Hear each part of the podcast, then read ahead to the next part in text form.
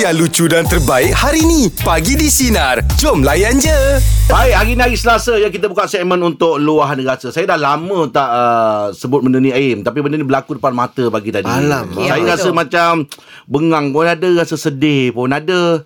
Ini pasal langgar traffic light lah Aim. Ah. Pagi tadi tahu tak Bukit Jalil ni kan tempat uh, kan ada traffic light Light yang dekat- yang betul kat stadium tu Ah, ya. Kiri kanan kereta banyak. Ya. Kereta banyak. Jadi waktu subuh tadi pergi kerja pagi tadi Ada 3-4 motor Langgar traffic light. Langgar lampu merah. Bahaya. Jadi saya rasa macam Yelah kita terfikirkan kat rumah Anak tengah menunggu ke Entah dia balik kerja ke Ataupun nak pergi keluar kerja Orang rumah Mak semua tengah menunggu Sabarlah sekejap Lampu merah tu Kan? So saya rasa macam Macam bengang sikit lah Yelah, yelah. Sebab Betul. dia punya fikiran apa Eh tak ada kenderaan ni Mm-mm. ha, Tapi Ha, ha. tak ada kenderaan tu lagi bahaya Kan dengar Polis trafik Ya dia banyak dah Im Video yang Ah, menunjukkan Kadang kita rasa Bila tak ada kenderaan ni lah Yang kita nak curi Langgar traffic light Sebab semua orang berfikiran macam tu Ya. Dia pun jalan juga Belah accident Belakang kereta tak ada tu Aduh. Ah, tu tak- Allah Possibility Akbar. untuk accident Lagi bahaya sebenarnya Betul Dan laluan kenderaan Tak ada tu traffic Betul light. Lepas tu laluan Angah yang Angah cakap dekat Bukit Jalil tu sebenarnya ada laluan terowong tu. Bawah Ha-ha. tu ramai sebenarnya yang suka buat uh, apa uh, U-turn bang. Oh. Itu sebenarnya bukan laluan untuk U-turn. Okey. Dekat bawah tu. Ha, ha, ha. Ah, laluan tu memang dia orang langgar lah sebenarnya uh, semata-mata Shortcut. untuk shortcut.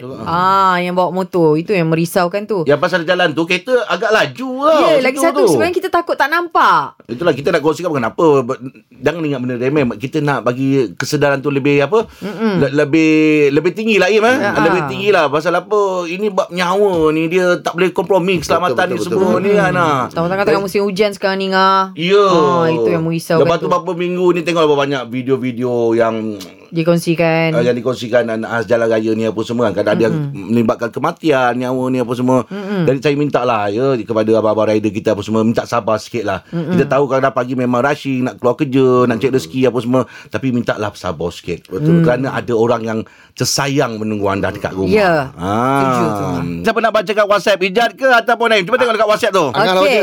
ah, okey. Ajak boleh ah Ijat lah Okey, ini dia ada uh, apa? Penghantaran tu. daripada WhatsApp, WhatsApp Sina DJ kami. Apa dia cakap? Okey, ini yang bernama Dani. Oh, Okey, Dani. okey, Dani bagi tahu dekat kita dekat sini dia nak berkongsi tentang yalah tadi dia dah dengar uh, cerita pasal Fras menonggeng. oh dia kenapa dia frust juga Okey, dia kata dia tengah mengalami situasi di mana dia baru sahaja putus tunang. Ah, Okey. lah Katanya dekat sini macam ni. Uh, pengalaman hidup uh, mengajar dia erti uh, kehidupan yang sebenar di mana dia bertunang ni Okey. kalau diikutkan adalah jangka masa agak lama juga 3 tahun. Ah. Jadi bila dia bertunang dalam 3 tahun dia kata dia menyalahkan diri sendiri di mana dalam masa tempoh 3 tahun sebenarnya bila dekat belakang-belakang uh, dia ada berkenalan dengan orang lain juga. Oh, ah, dia mana tu, masih ah? lagi Tak, ada dia bertunang berkawan. Dia bertunang 3 tahun Ah bertunang 3 tahun bang lelaki ni. Bertunang Ah, tiga eh, ber- Kalau dah 3 tahun tu Bukan bertunang Bertunjang lah tu sebab lama Im eh 3 tahun Lama sangat 3 tahun Okey, sebab tu dia kata dia salahkan diri dia sebabnya dia sendiri minta delay. Ah dia kata kalau boleh dia nak cari duit dia dia bagi macam-macam ah, alasan. Jangan bertunang dulu Ah, Senang. okey. Jadi bila dia kata dalam masa tempoh 3 tahun tu sebenarnya dia sendiri ada berkenalan dengan seseorang lah. Ah.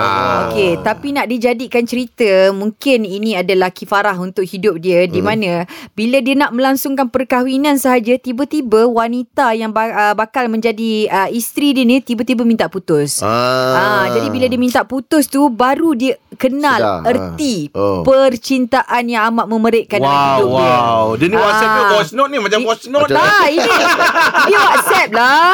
Ah, sebab dia kata je kat sini pesanan untuk mereka yang mendengar dia kata bila kita hidup ni Ah, ah. kalau boleh kita jangan buat orang. Betul. Sebab dia tak pernah merasa sakit selama 3 tahun ni tapi Ah, bila dia punya bakal tunang tu tiba-tiba minta putus dia dah Ah, ah. jumpa orang lain. Ah. Dia kata ketika itulah dia dapat rasa betapa peritnya bila kita buat orang. Aim, Ah. biasa ni kalau bertunang ni uh, da- dalam uh, berapa lama Im? Uh, Ah, ah, sepatutnya, bang. Untuk bertunang tu. Ah betul juga ada. Berapa lama? Setahun ke, setengah tahun ke? Sesuai. Tahun tu paling lama setahun tu Paling lama, lah. paling lama setahun ni. Ya, saya pernah dengar lagi lama lagi. Berapa? Ah, memang lah. Tiga tahun Dia Dia tadi tahun. tiga Dia tahun orang lah. tu WhatsApp tiga tahun ya. Tiga tahun. Tiga Ah. tahun Yang pernah dengar paling lama? Paling lama bang bertunang? Setahun setengah ah. Setahun setengah yang, je kan? yang pernah dengar lah. Ha, pernah dengar dan Okey. pernah alami Saya, benar. ka- tapi saya kawan saya lama dia lepas sekolah Ha, ha. dia terus bertunang Tunang. sebab uh, friend dia tu uh, nak sambung belajar. Oh, okey. Eh, Ikat, ngah. ikat, ikat. Ah, sembilan tahun ngah. Macam Uish. ah, Eh. macam ma- macam apa buat loan kereta. ah, Kita bukan tunang tu kontrak tu. ikat tu saya ikat. Eh, kau ikat macam ni Oh, eh. itu Buat loan lama kereta eh, lah. sembilan tahun eh. Ha, ha. Tapi yelah atas persetujuan masing-masing. Yelah. Keluarga apa semua. Ah, Macam-macam sebab boleh pasangan jadi. dia tu nak belajar. Okey. Ah, jadi jarak tu dah Jauh lah. jauh. Ah. Jadi atas kepercayaan dan kalau ada pengikat ni, ah inilah. Ah. Ah. tapi dah kahwin dah. Alhamdulillah, syukur. Sampai sekarang dah kahwin dah. Ah. Anak dua. Alhamdulillah. Kahwin tu bang. Dekat Kalau dah jodoh. Ah, betul, Allah betul. kata dia jodoh, Betul. memang jodoh dia lah tu. Ah. Ha. Angah bertunang berapa lama? Saya lebih kurang dalam tak sampai setahun. Ah. Oh, bertunang juga? Bertunang ah? Iyalah sebelum nikah bertunang Oh, dulu. saya terus menikah. Saya tak ada bertunang. Oh, awak tak pernah merasa bertunang eh? Tak pernah. ha, ha. Oh, dia tak Abang. Saya ah. ada lebih kurang 5 6 bulan lah. Oh ya, bertunang Ah, dulu. Bertunang dulu. Ha, ha. Okey. Dalam dalam bertunang tu pasal kita tak bercinta dan Yalah. dalam bertunang tu boleh lebih rapat Sesi dengan keluarga. lah. Saya Ha. Tak kena hati budi lah. Ha. Oh patutlah saya sebab saya bercinta. ah, atau macam Ah, dia betul, tak- betul, betul, Angah betul, dia- betul. ah, Macam Angah dia tak bercinta. Ah, betul lah. bercinta. Tak tempoh bertunangan tu kan cinta. Ah betul lah. Ah. betul lah dia bercinta. Silakan Cik Muhammad nak nak luahkan apa? Uh, jadi saya nak uh, luahkan rasa syukur, lega dan gembira lah. Sebab uh, dalam tempoh setahun ni, akhirnya apa, anak saya yang mengalami masalah kesihatan daripada dia lahir, Mm-mm. uh, dah selamat menjalani pembedahan dia lah, pembedahan meja dia lah. Alhamdulillah. Kalau Pembedahan, apa tu Cik Mat? Penyakit ni dalam istilah perubatan dipanggil H-prong disease. Dia susah, dia susah nak membuang air besar secara Normal. biasa. Oh. Sebab, ah, sebab ada uh, bahagian saraf dia tu, uh, bahagian usus dia tu yang tiada saraf. Allah. Oh. Mm-mm. Cuma saya saya nak uh, pujilah kecekapan staf uh, Kementerian Kesihatan kita. Memang betul-betul profesional lah. Umur anak berapa Cik Mat? Uh, setahun. setahun. Setahun Oh, dah. setahun. Sekarang ni keadaannya? Dia, uh, uh, baru keluar je uh, ward hari Ahad baru ni. Uh, jadi Alhamdulillah uh, dah bertambah tu cuma nak kena pantau dari Pantau segi lah. makanan je lah. Sebab uh, bila, bila dah ada masalah usus ni kita kena jaga sikit lah makanan Betul. dia tu. Ah, Okay, kita macam doakanlah lembut, anak Cik. Muhammad mudah-mudahan diberi kesembuhan, Amin, kesihatan yang baik sepenuhnya lah eh. Amin. Ah, Ah, ya, ya, terima kasih. Ah, oh, Ab- Abang Rahim dengan Kak Izzat, ah, saya yang dulu, ingat tak saya pernah telefon yang nak hilang mengantuk dengan lagu raya tu? Ah, saya Ah. Tu. Oh ya ke? Cik Muhammad Semoga dia Ya, kasih. kawan dan keluarga ya Terima kasih Cik Muhammad Waalaikumsalam Pengorbanan seorang ayah tu eh Ya, lah Mak dengan ayah dia tak boleh tidur eh kalau anak-anak sakit eh. Memang Rasa lah, dia kita punya pun sama. kan. Kita yang dah besar ni Jad Mak kita tengok pun kita macam budak Ya. kecil lagi Jad Hmm. Mak saya tu kadang-kadang Dia tahu aja kalau anak saya beritahu tak sihat apa semua Sekejap lagi dia telefon Nanti dia tanya lagi Dia tanya lagi apa semua Tak, kalau boleh dah pindahkan sakit tu, dia orang minta sakit tu. Iya Ya, betul, Lagi bang. kalau anak-anak Biar kecil ni. sakit Ah. dengan dengan Dengan anak-anak, sakit. eh, Sebab bang, itulah kita pernah dengar jasa mak bapak ni tak terbalas. Betul betul Kan? Betul? Ah, Hmm, Betul. Ha, jadi kita kalau ada masalah sikit-sikit dengan orang tua apa janganlah mengajuk-mengajuk hati. Kita Ya, tak kita tak selayaknya Tak lah layak. nak mengajuk. Ya. Betul lah Im, dengan orang tua Ha, kita. betul, betul. Nak buat apa? Kan? Kalau tak dapat jumpa depan mata ni Ambil dah telefon lah Telefon Ya, lah sekejap Lega betul. kalau eh? Ha, ha. Okey Baik macam kita war-warkan tadi Borak Jalapan Kita akan bersama dengan uh, Cik Zarida Zainuri Selaku pegawai dietetik Daripada Hospital Tunku Aziza Dan pagi ni topik kita Kanak-kanak ada diabetes Assalamualaikum Cik selamat pagi Waalaikumsalam. Selamat pagi semua. Selamat pagi. Selamat pagi. Apa lagi? Okey, Cik Zarida. Okey, hari ni topiknya kita nak bercakap tentang kanak-kanak yang ada diabetes. Tadi masa kita berborak, Angah cakap ada uh, bayi, bayi yang baru lahir pun yang sebenarnya ada kena. yang didiagnose sebagai uh, kanak-kanak yang ada diabetes. Betul ke? Betul. Ah, Kenapa Ah. tu ya? Okey, uh, diabetes ni kalau kita biasa dengar memang macam orang dewasa ataupun kita pun terkejut kan dengar bila bayi pun ada diabetes juga. Sebab diabetes ni sebenarnya kalau ikutkan kita ada dua jenis lah. Ha-ha. Okey, satu kita panggil sebagai diabetes jenis satu. Okey. Lagi satu kita kata diabetes jenis jenis dua. Okey. Okey, diabetes jenis dua ni yang kebanyakannya macam orang dewasa lah. Kebanyakannya orang dewasa. Tapi ada juga kanak-kanak yang ada. Okey, cuma kebanyakan uh, lebih ramai kanak-kanak lah kita kata yang ada diabetes ni yang diabetes jenis satu. Mm-hmm. Okey, diabetes jenis satu ni maksudnya kita punya dia sebenarnya kalau organ pankreas dalam badan kita dia sepatutnya ada hasilkan hormon insulin. Okey. Okey, hormon insulin ni yang function dia fungsi dia untuk uh, tukarkan gula darah masuk dalam sel badan jadikan tenaga. Okey, secara mudahnya lah saya kata macam tu. Okey, tapi um, dia punya pankreas tu tak dapat nak hasilkan hormon insulin ni. Uh, so uh, that's why bila uh, bila hormon insulin tak dapat nak keluar mm-hmm. itu yang gula darah pun j- boleh jadi tinggi dan Ah. dapatlah diabetes jenis 1.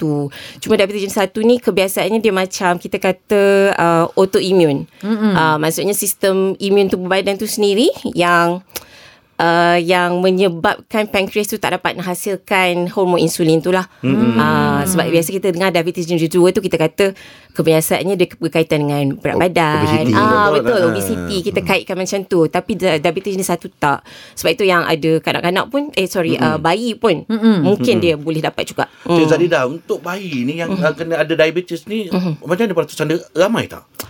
Okey, kalau peratusan nak kata ramai tu saya tak dapat nak bagi numbers lah. Itu okay. mungkin kalau doktor dari segi pakar endokrin dia lebih dia lebih uh, arif tentang tu. Mm-hmm. Uh, cuma kalau setakat saya kata kalau saya di hospital saya, mm-hmm. okey pengalaman sendiri uh, tak adalah saya kata ramai mm-hmm. tapi kita memang ada lah mm-hmm. uh, so dia adalah beberapa yang kita jumpa juga daripada bayi ada mm. diabetes jenis satu ni juga mm. Itu tadi yang jenis satu Yang kalau jenis dua tu Masih untuk budak-budak lagi ke Ataupun dah Okey, uh, diabetes jenis 2 mm-hmm. kebiasaannya orang dewasa. Okey. Tapi kita ada juga nampak um, kanak-kanak juga yang ada juga diabetes jenis 2 ni. Oh Ah, ah, tapi- Ini yang daripada makan minum ni lah Uh, kebanyakan lah yang macam kita sebut tadi pasal mungkin dari segi berat badan, Ah, obesity. ah. Uh, tapi of course dia ada satu lagi faktor keluarga lah, lagi satu sejarah keluarga. Mungkin kalau kita ada sejarah keluarga tu dia Uh, mungkin Ada kena-mena? ya ada mungkin chance. ah mungkin Ah. ada chance Ah. ah. tapi kalau diabetes jenis satu tu ada juga yang ada ada sejarah keluarga tapi tak semestinya hmm. ah ada je yang macam mak ayah memang tak ada adik-beradik lain tak ada tiba-tiba dia seorang je yang hmm. yang kena ah so macam itulah kebiasaannya oh. Yelah diabetes kita kalau orang orang dewasa kalau kena pun dia punya efek dia tu dah jadi lemah badan ni apa semua kan. Betul, lagi ya. budak-budak lagi kesian eh dia punya Yeah. dia punya kesan ini ya. Betul. Hmm. Uh, uh, so dia punya kita kata nak penjagaan pemakanan tu uh, penjagaan dari segi perawatan dia tu memang uh, kita perlu jaga dengan baik lah. Sebaik mungkin Dengan- lah. ah, Sebaik-baik mungkin. Daripada Ah, ah. dia umur berapa sampailah. Sampailah seterusnya. Uh, Ini topik yang cukup penting pagi ni eh. Dan Baik. kita kata bersama dengan Cik Zadida Zainuddin selaku pegawai dietetik eh, daripada Hospital Tunku Azizah dan topik pagi ni kanak-kanak ada diabetes. Kalau uh, kalau kita kalau kita biasanya untuk jenis 2 ni untuk dewasa ni kalau uh, rawatan awal biasanya kalau kita dah tahu kita ada diabetes dia boleh dengan dengan diet dengan gaya pemakanan mm-hmm. gaya hidup kita tukar. betul. Tapi kalau untuk jenis 1 ni pula ada rawatan awal dia macam mana kan? Okay, jadi biasanya kita akan uh, pesakit akan terpaksa ambil uh, insulin. Okey. Ah, uh, tapi di samping tu dia masih lagi kena jaga diet juga. Hmm. Untuk rawatan macam mana? Untuk rawatan memang kalau doktor memang dia akan memang bagi insulin. Insulin lah. Ah, ah. Insulin tapi dia bergantung lah pada umur dia, pada Hmm. keperluan dia. Semua, semua tu doktor akan ikut saranan apa Oh, yang doktor sarankan. satu Yes, dia akan ada kena ambil insulin. Yes. ah, ah. Dan juga kalau untuk part kami pegawai dietetik kita akan uh, bagi pendidikan kepada uh, uh, Parent. ibu bapa, parents dengan kalau budak tu besar sikit kita boleh ajar ataupun kalau let's say dia punya atuk nenek ke kan kalau ada kan uh, dia punya keluarga yang lain.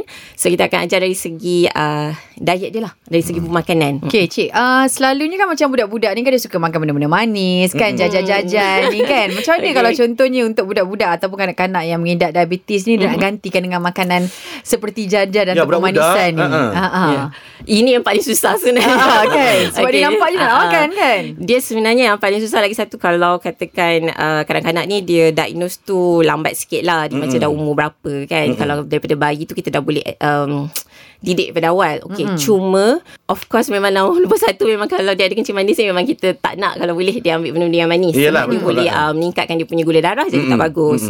Tapi um, kita try uh, sebaik mungkin uh, untuk dok- doktor pegawai dietetik kita try untuk ajar parents mm-hmm. uh, dari segi kalau apa makanan yang mungkin kita boleh tukar kita bagi healthy uh, substitute snack snack yang lagi sihat lah Macam maksudnya buah dikeringkan, buah-buahan macam uh, mana? tapi kalau buah tu selalu kita selalu kita encourage yang fresh Yang fresh Ah, Okay. tapi buah pun karbohidrat. Ah, ah, Jadi dia betul. masih perlu dikawal juga. Ah, cuma kita akan ajarlah kalau katakan um, contoh kalau dia ambil roti berapa ah. banyak yang boleh ambil Okey. uh, untuk satu waktu tu Ah, uh, ah. kalau katakan so mungkin kalau instead of bagi dia jajan-jajan benda-benda manis tu Mm-hmm. uh, kita tukarkan dengan macam contoh sandwich ke ah, ataupun biskut ke Ah, uh, ataupun mungkin kalau kuih pun kita ada juga ah. bagi tapi kuih yang Kena tak manis lah. lah. Ah, dan amount dia biasa kita akan uh, okay kena control berapa banyak kuantiti dia. Hmm. Kena Ah. control Cik, balik. biasa Yes. kita tahu budak-budak ni aktif, Mm. perlukan tenaga yang banyak. Mhm, mhm. Jadi kalau kata dah ada masalah tu, jadi uh, kawalan gula tu dah mula kita jaga kan. Mhm.